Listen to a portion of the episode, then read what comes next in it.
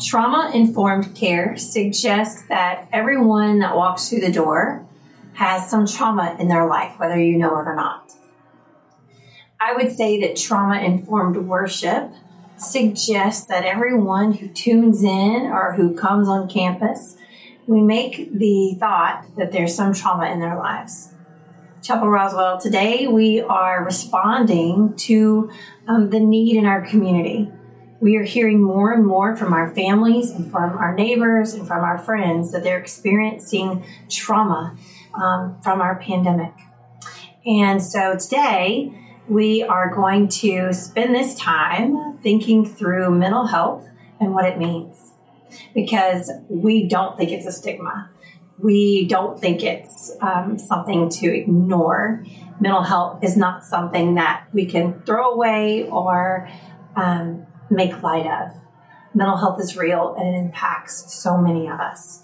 And so in our worship today, we gather all of our spirits and all of what has happened to us and what is happening now through our pandemic.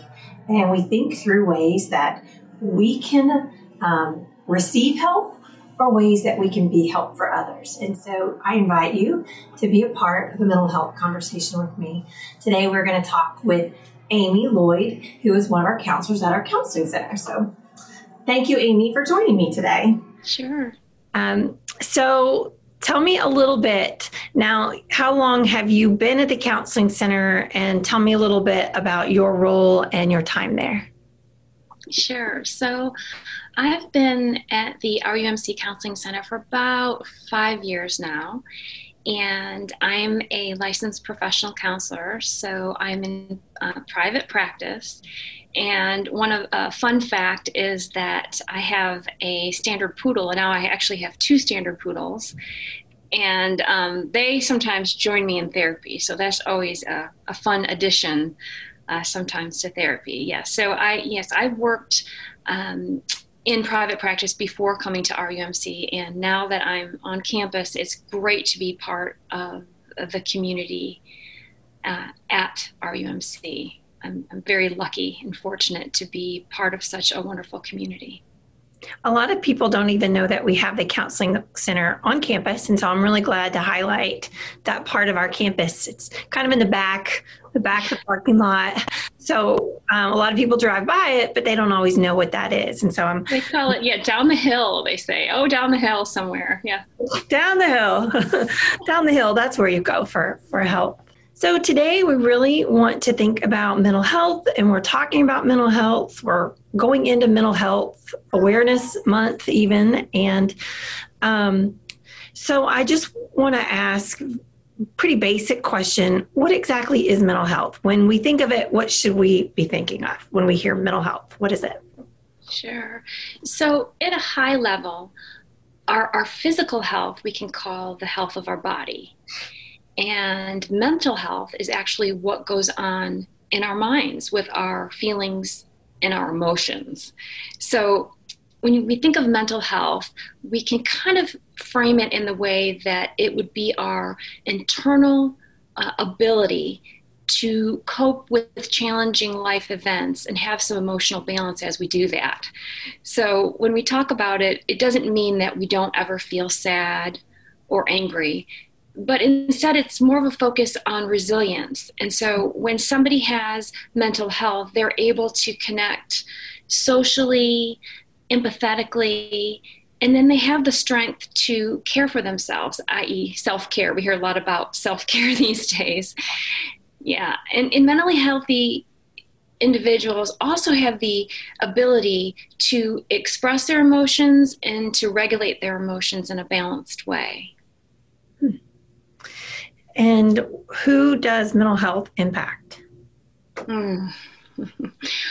well, good question for w- where we are today, but everybody, we're collectively impacted by mental health. And, you know, especially during these times of uncertainty.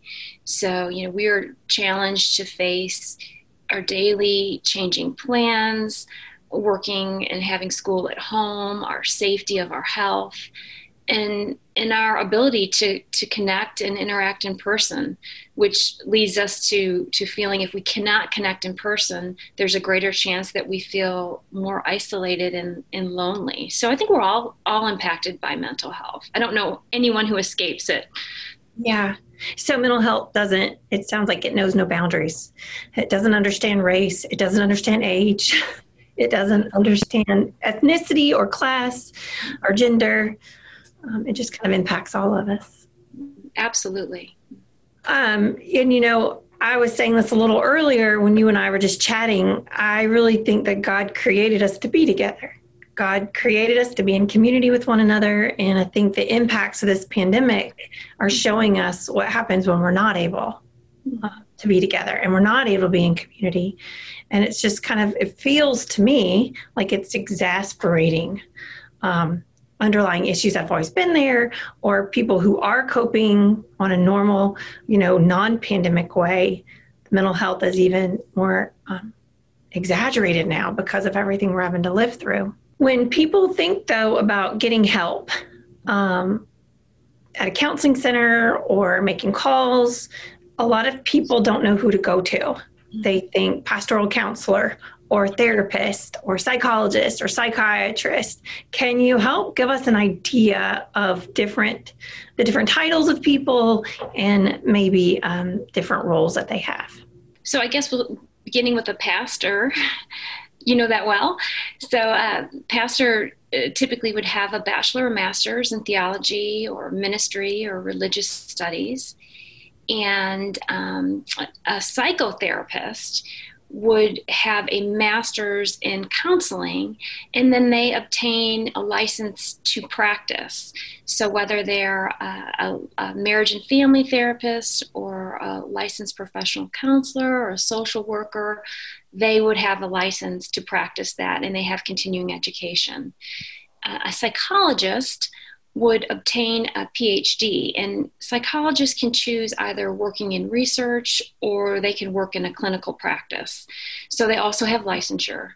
And then the difference between a psychotherapist and a psychiatrist is a psychiatrist is an MD. So they are a doctor and they can also prescribe medication. So I think what's important to note in all of these fields is that they all, or all of these degrees, uh, there's a great amount of clinical work which is achieved after the degree and is and this is ongoing throughout their career. So it's important to note that that they they receive they do a lot of work after the schooling is done. Mm-hmm. and this is very very important. I'm sure you can relate. Well yes. And that's true because you have to keep up your licensure and you have to keep continuing it in this time of COVID and quarantine and sheltering in place, have there been any um, articles or anything or quick research, quick things that are being done to talk to therapists um, and licensed folks about how to look for different trigger signs or different warning signs of mental health? Absolutely. This started back in April. Mm-hmm. So there are a lot, uh, there's been a lot of research done. I was just reading a study done in, uh, that was done in September about uh, a comparison of individuals interviewed between seven, 2017 and 2018 and then 2020. And it was over a thousand uh, individuals, and they were talking about their increased anxiety and depression. Um, because of what's been going on related to COVID. Mm-hmm. And so, uh, what's great in our field is there have been a lot of trainings, there are a lot of folks that are putting out free trainings to support uh, the therapist to get the message from the therapist onto the client or patient. So it's it's good to know that there's a lot being done around uh, coronavirus to, to support because the support is is needed in the communities. I was looking around and I too saw some surveys. And one of them that really caught my eye was there was a survey done between April, May, and June of 2019, and they compared it to the second quarter of 2020. So April, May, and June, that same time period. And it said that um, adults are saying that there are three times as many adults are saying that there is signs of anxiety, and four times four times as many people in that same time period are showing signs of depression. Yeah. Um, and in particular, what was alarming to me were the thoughts of suicide. Mm-hmm. Um, and it looked like, in particular, um, in the age range of 18 to 24, there need there seems to be a um, and that for some reason 18 to 24 year olds there's double the amount of people who are actively seeking to take their lives. And so it's just real it just sends an alarm out to you to say we need to go help. We need to find these people and tell them that we love them and we're going to get through this.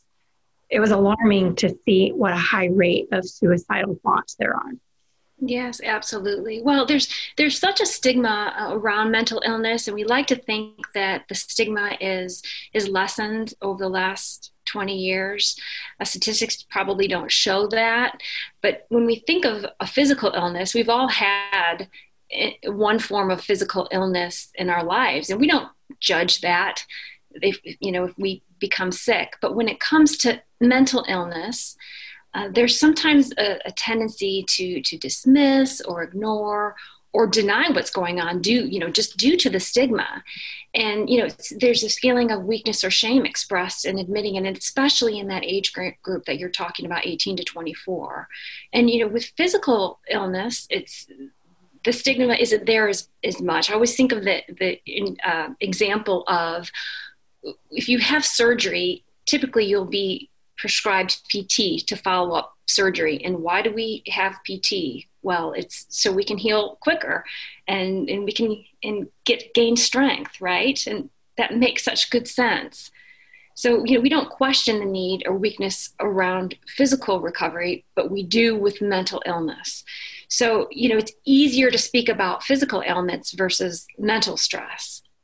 But mm-hmm. like physical health, if our mental health is not acknowledged, it exacerbates and, and anxiety and depression um, even grieving which is which is actually not mental illness. It's part of human life. Uh, it can become more problematic and, and difficult to heal. So you speak to a, a really something that's really important right now and that is to we need to rip away the stigma on on and, and calling it mental illness. Um, physical illness is okay but somehow mental illness isn't okay. And um, but it's there and and it is okay. And uh, talking about it is is the first place to start. That's right. And you know it also says that 40 percent of adults have these issues. And so that means they're it's it's happening all around us. And so why not be the people that say it's, it's stop being you know a stigma? We're going to stop and we're actually going to treat you um, we're going to help provide the treatment because, as you suggest, physical illness gets treatment. You can get a ride to that doctor's appointment all day long. Yes. It's a little harder to get the ride to the therapist, maybe, or to get the treatment you need. You know, people rally around um, sicknesses and treatments in a different physical sicknesses and treatments in a different way. And I know from a little previous training that I've had, those suicide contracts, the you know you cut you contract with people. So as soon as you can identify someone that um, is having those thoughts, you can immediately start to say, okay, you've got to call me in an hour. What can I do for you? You know, I, those. But until then, and how do we see um, warning signs? Are there things that we can look for in our neighbors, in our friends, in our family members to help us um, know what we're seeing? You know, there are signs of physical illness. What are those signs of um, something a little different? Mental illness shows up in different ways. And so, one of the signs would be withdrawing. So, kind of pulling back, shutting down. Um, the, the signs personally would be if someone is having a hard time sleeping or eating uh, or overeating or turning to chemicals more if you notice that in, in, in a friend that they're uh, turning to alcohol uh, or chemical uh, that would be a sign because typically these are signs of people struggling to try to change their mood or try to numb out. So those are a couple of different signs that, that we see uh, that are, are warnings for us. And if you're kind of concerned about somebody that you love Uh, if, you, if you notice that, uh, that pulling away or kind of dismissing, like I, I spoke about earlier, uh, that might be another sign that there's something else going on. So let's say that I see this in a family member or a friend. I'm noticing these signs. What would you suggest that I do next? How talk do I? Yeah, I would talk to them directly. Mm-hmm. Mm-hmm. I would, I would, I would uh, share that I feel concerned and that I care for them, and um, that there's help out there. I'd let them know that there's help out there. That that description uh, one time um, was explained. I love this this analogy. If you have a if your tooth hurts, you're going to the dentist. If if you're feeling sad in your brain, you don't want to do that. Just like we talked. So so really trying to assist that person saying, Hey, it's okay. It's okay. I I I, I see you, you're important to me, and there is help. Mm. There's help out there. You're not alone which is which kind of you said dovetail earlier into how we're feeling right now. We're, we're spending a lot of time alone.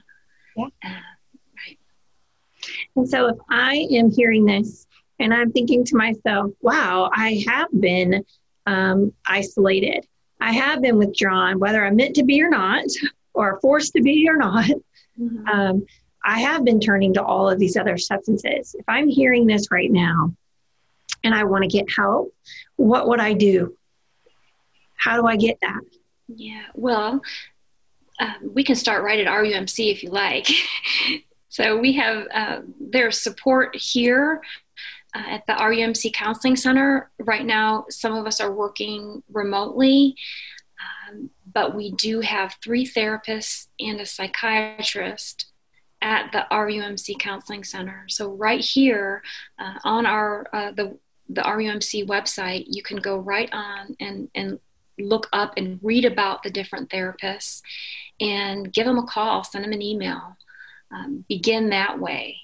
Uh, we also have uh, in the counseling center, we have 14 support groups. Uh, we have grief share, uh, divorce care.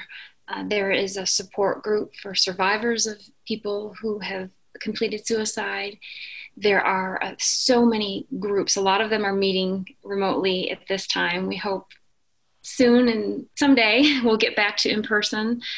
Uh, then there are also uh, through uh, RUMC there is uh, there are Stephen ministers, and they work with they have uh, special training that they've received through the church, and they work with individuals. They're wonderful people, and um, and and there's also you can also talk with your pastor. So there there's just you just don't have to be alone. I think that's the message here. You don't have to weather this alone. There is support. Part of what we're doing here is in response to um, our families reaching out to us. And some of the parents have called saying that they have anxiety and depression as an adult, and that they're also concerned because they're seeing warning signs in their children. And so, can you speak a little bit about um, are there resources and people to help for the different ages children versus adult therapy absolutely it's a different it's a different um, kind of care uh, whether you're treating an adult versus a child so i would say that example about putting the os- oxygen mask on yourself um, first and um, that to take care of yourself first and foremost and then getting care for your child, absolutely. Uh, we have a therapist that works with younger. Uh, I don't know if we have one that works with little ones, but I know that we're uh, we have some folks that work with younger kids. Um, so that is is absolutely um, imperative that both get care.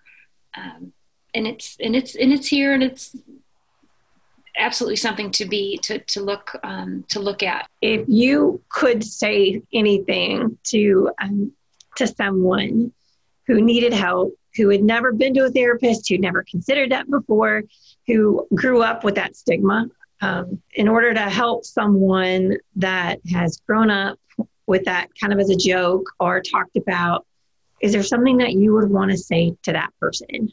Mm, yeah, that's such that is such a a good question that you ask. Um, what to say to somebody who may not be open to to counseling or therapy. Um, I think part of it is um, before you judge it, give it a try. Because you know, judging is really when we judge somebody, we're really harming ourselves more than we're we're harming someone else. And and I think that there is just there's not enough information ab- about it that's out there, and so people feel uncomfortable. And so when people feel uncomfortable sometimes negativity comes out. So so just being having a positive mindset about hey kind of like i said about going on the walk hey don't knock it until you try it. Um, it's here um, it's, it's on campus. Um, there's there's also psychology um, psychology today. Uh, if if you're looking for a therapist, you can look up on Psychology Today and and just put in your area, and and you can just go onto that site and read about different therapists and see and, and, and, get a feel for what they what their practice is. I also encourage people to and i have this happen all the time where people call me and, and just say hey i'm looking for a therapist. Can i ask you a few questions? And so um, i highly recommend that to see if there's a good fit because just like any doctor if there's if, if there's not a good fit you're not going to want to continue so we always make that I make that known in, in, in, the forefront that, hey, let's have a conversation. Maybe I'm not a good fit for you, but here, here's someone else that may be. Mm-hmm. And so it kind of takes the nervousness uh, away uh, about beginning it and, um, and know that, and, and, to have some hope about it uh, and to know you're not alone. I think, I think that's important to know. I think I see these signs everywhere. It's a Roswell thing. We are not alone, or you're not alone. We're in this together. Are there things that you would suggest without putting you too much on the spot? Are there breathing techniques or mind uh, mental things that you are physical activities that you would suggest just to help going forward all of us as we're thinking about children going back to school possibly or maybe our children are already in school or jobs are starting to have different demands and some versions these hybrid work environments and living environments are happening. Are there things that you can suggest? Sure. So our minds and bodies are are so intricately connected. We we know we know this now. And uh, so if we're not taking care of our bodies uh, we know it affects our, our, our mind. So, um, when we talk about exercise, I'm not saying that we need to become Ironmen and um, triathletes. Uh, that's extreme. And, Thank goodness. that's what I say. uh, however, walking every day, every day is important and so, one of the things that we talk about in therapy is just getting outside, and it doesn't have to be a speed walk. And I recommend disconnecting from technology, walking without, if you can, without your phone, and getting out in nature every day. And, and this even includes when it's raining. And as our temperatures change, it's a beautiful time to do that right now. Um, so, so doing some walking. There's a, a, study that shows that walking is a, is as effective as an antidepressant after time. Uh, so after about six months of taking the antidepressant, when when you're out walking, uh, you'll have benefits. And one way to test it is to actually just try it.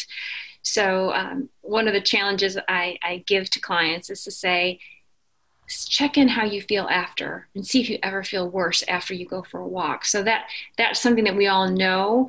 And to create that habit of doing it every day uh, to, to just get out of the house and walk and um, no no no technology. So so that would be one.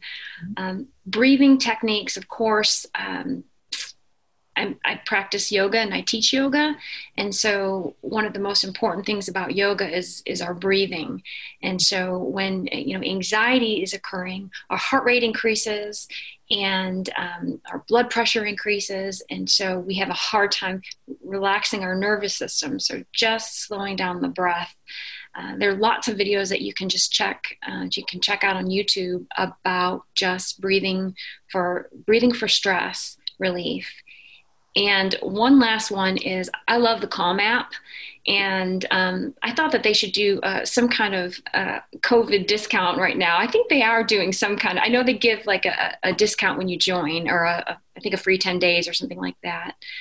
Um, but the Calm app, if you've not tried it, uh, I think there are also some free versions. One is called Insight Timer, mm-hmm. where you would just get into a practice of meditation daily. And, and meditation is really just sitting and breathing. And uh, that's really all there is. You, you can't really do it wrong.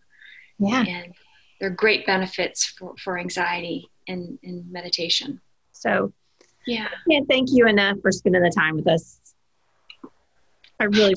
So, happy to do it. So happy to be with you today. Mental health is a real issue that we want to continue to talk about. We don't want it to have the stigma that it's had. We don't want to have negative feelings around it. And so Chapel Roswell is committed to continuing the conversation about mental health. And so if you need to continue that conversation, if you need ways to connect to our counseling center, reach out to us so we may be a part of that. Um, if you have friends and family that need to hear from Amy or what she had to share with us, please let them know that they too can click on this and hear a little bit more. But we want to be a part of helping others um, come and treat anxiety and mental health and depression and their own trauma so that we can together be a place of healing and wholeness. Want to add just a few more resources to the list that Amy gave us. I uh, want to add the resource of Scripture. God speaks to us through Scripture. And so I invite you to spend time and find a verse that um, God is using for you right now.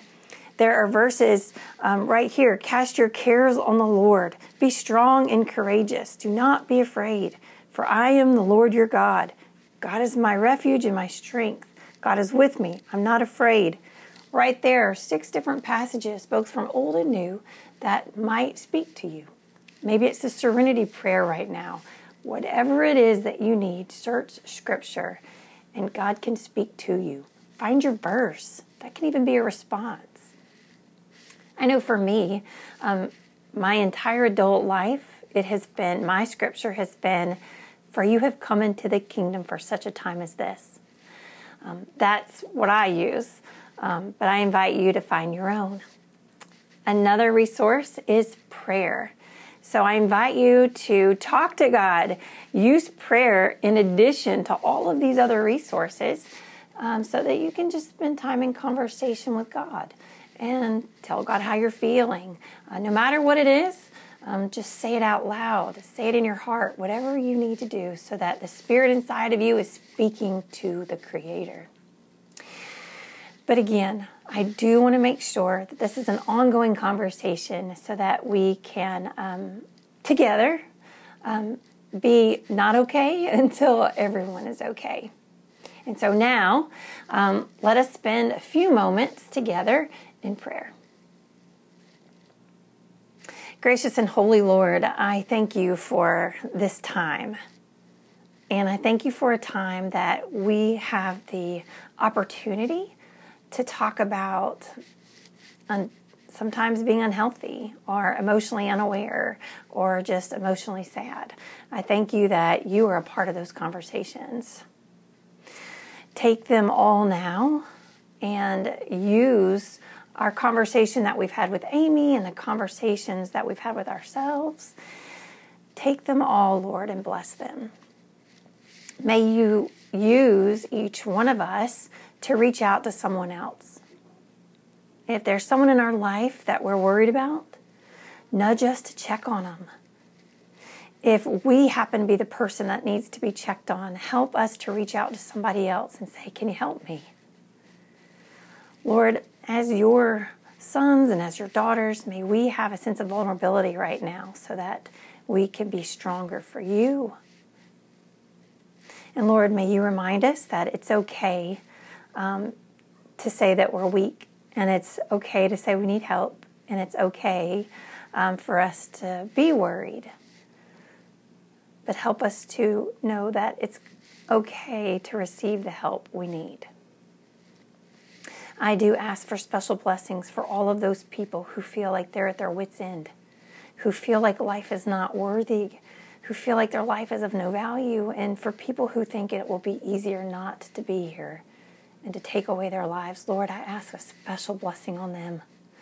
Put people in their lives right now so that they can hear words of hope again May we be the people to come alongside others and hold their hand or to carve out space for them or just to listen. Whatever it is that we can do to save at least one life, Lord, help us to do it. Be with us in these days of pandemic so we may know that there is nothing in this world that can separate us from you. And so show us ways that we can be a community every day even if we're alone in our home or feeling alone, remind us that we are in community with you. Lord, take all that we offer now. Amen. Another way to respond is through our giving. And I want to remind you that when you give to campus, when you give to Chapel Roswell, you're giving to support things like our counseling center down the hill. And so you can give using the different ways on your screen. But please know that every time you support Chapel Roswell, you are supporting different ministries and the work here on campus. And so thank you. And so now, hear these words Be well, be healthy, and be okay. Amen.